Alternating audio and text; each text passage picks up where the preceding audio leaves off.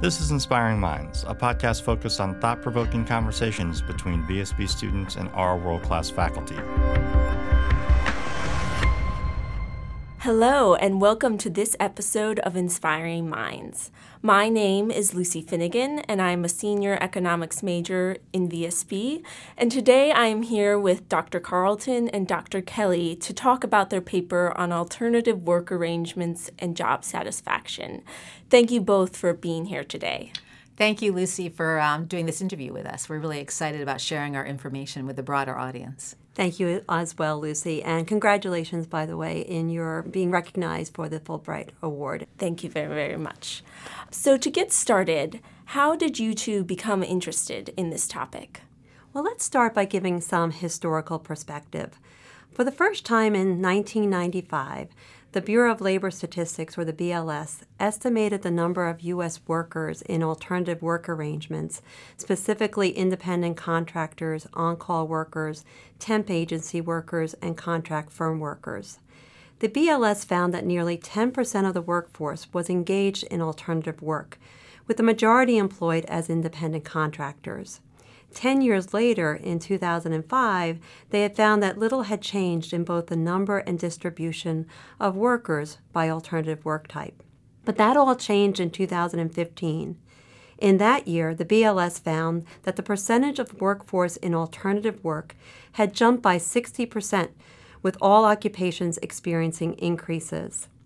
And while independent contractors were still over 50% of the group, the largest gains were in other work type categories. So, why the change?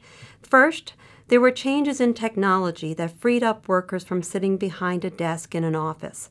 Work became increasingly mobile.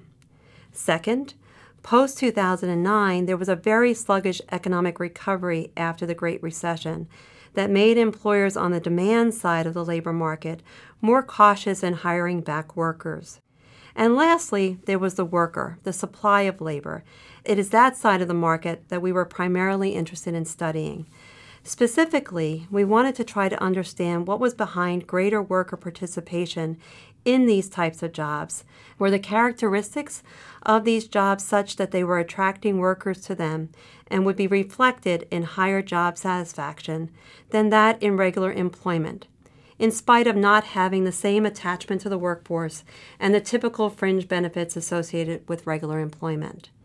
We divided our sample into regular employment and two alternative work types those in control of their work, independent contractors, and those not in control or less control, so those temp agency workers, on call workers, and contract workers.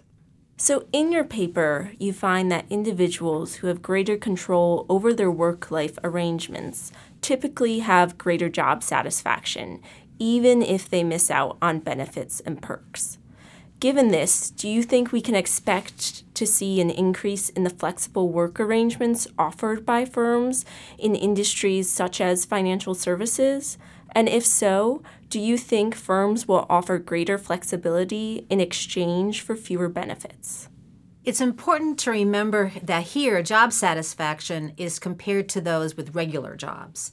So even though they may be missing out on some of the benefits and perks that those with regular jobs have, their job satisfaction is higher, which means that there are other aspects of these alternative work arrangements that regular jobs must not have. This does not mean that they would not prefer more benefits and perks if other things were the same. It's difficult to say if firms that offer regular jobs will start to offer more flexible work arrangements. And it could be that there are other aspects of these alternative work arrangements that these individuals prefer beyond simple flexibility. For example, they may prefer having more control over what they do and when they do it than a firm offering regular jobs could possibly accommodate. However, if firms keep losing seasoned workers as they move up the job ladder, and if they value diversity and cannot find enough diverse workers to hire, then they will need to respond to the needs of workers. This is an issue that we keep hearing about and one I do not see going away. Consider the lack of paid family and medical leave, as well as a growing elderly population that will need to be cared for. Workers want to work and they want to care for themselves and their families. In terms of trading off compensation and benefits, this is something firms often do to be able to hire and retain the workers they want. So it is possible that firms would offer and workers would value a different mix than they now have. So, you also find that women in particular report greater satisfaction when they have increased control over their working arrangements. How does a woman's care burden play into this? We expected that given social norms around household responsibilities, women often choose alternative work arrangements for family centered reasons like childcare or elderly care, which complicates their feelings about job satisfaction. But we also knew that alternative work arrangements are not all the same. We expected that female independent contractors would have a stronger preference for this type of work because the flexibility and autonomy it offers would contribute to both family care and financial needs. On the other hand, we would expect that female temporary agency workers or on call workers, or those who we refer to not in control of their work, would be less satisfied with their jobs, as they often settle for rather than prefer the employment arrangement. Their motivation is often to have another source of breadwinning in the family rather than choosing it for family related flexibility. What we found was yes, indeed, female independent contractors have higher job satisfaction than those in regular employment. But surprisingly, that holds for women in both professional and non professional occupations. So, flexibility, predictability, and control over hours matters to women in the labor market, regardless of occupational type. We got similar job satisfaction results for men, but the outcome may have been for different reasons. Men, on average, choose work for work centered reasons, like status and higher income. Not surprisingly, male independent contractors with significantly higher average family income than those in regular employment both in professional and non professional occupations, had higher job satisfaction than their regular employment counterparts. Somewhat surprising is that for both men and women, there was no difference in job satisfaction between those in on call and temp agency jobs and those in regular employment, in spite of the fact that no control jobs have more interruptive and unpredictable hours that could potentially create greater disruption to family and social lives. What it may come down to for both, whether you're in a payroll job or not, is that you're working for someone else and you're giving up control, and that may impact your satisfaction regarding the work that you do. You also mentioned that these alternative work arrangements frequently exclude individuals from forms of social insurance, such as pensions.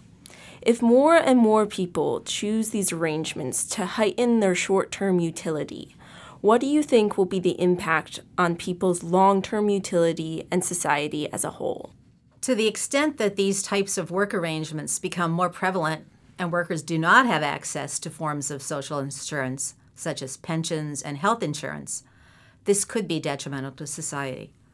Some workers, of course, may have access through a spouse or significant other, and some may be able to purchase these on their own, but a vast number would not be able to. This leaves them, as well as their family members, in a very precarious position should one become ill or when they retire. If we value providing individuals access to these types of insurance, then as a country we need to rethink how to provide them outside of the way they have traditionally been provided, which has been through where people work for those who work for firms large enough to offer them. What further research do you think needs to be done on alternative work arrangements? It would be interesting to see more case studies where individuals are interviewed and then followed over time. Interviews provide an opportunity to find out exactly what is impacting individuals' decisions while large databases, such as we use here, with limited questions, often leave us with even more questions.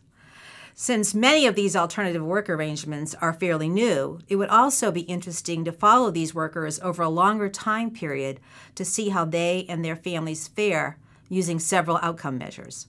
For instance, what happens to family income? What's the impact on happiness? What are the education outcomes for their children? How do their children fare in life? How do they cope with the absence of benefits if the need for them arises? How do these individuals make out in the long run? It would also be interesting to look more into the sectors where these alternative work arrangements have been growing and see what is unique about them that has allowed for this growth. Well, it certainly sounds like there's quite a lot more to explore in this area. But I would like to thank you again so much for sharing um, your research with me and the Villanova community, and have a great day. Thank you so much, Lucy. It was a pleasure. Thank you, yes. Thank you for listening to Inspiring Minds. Stay tuned for our next installment featuring more VSB students discussing research topics with our world class faculty.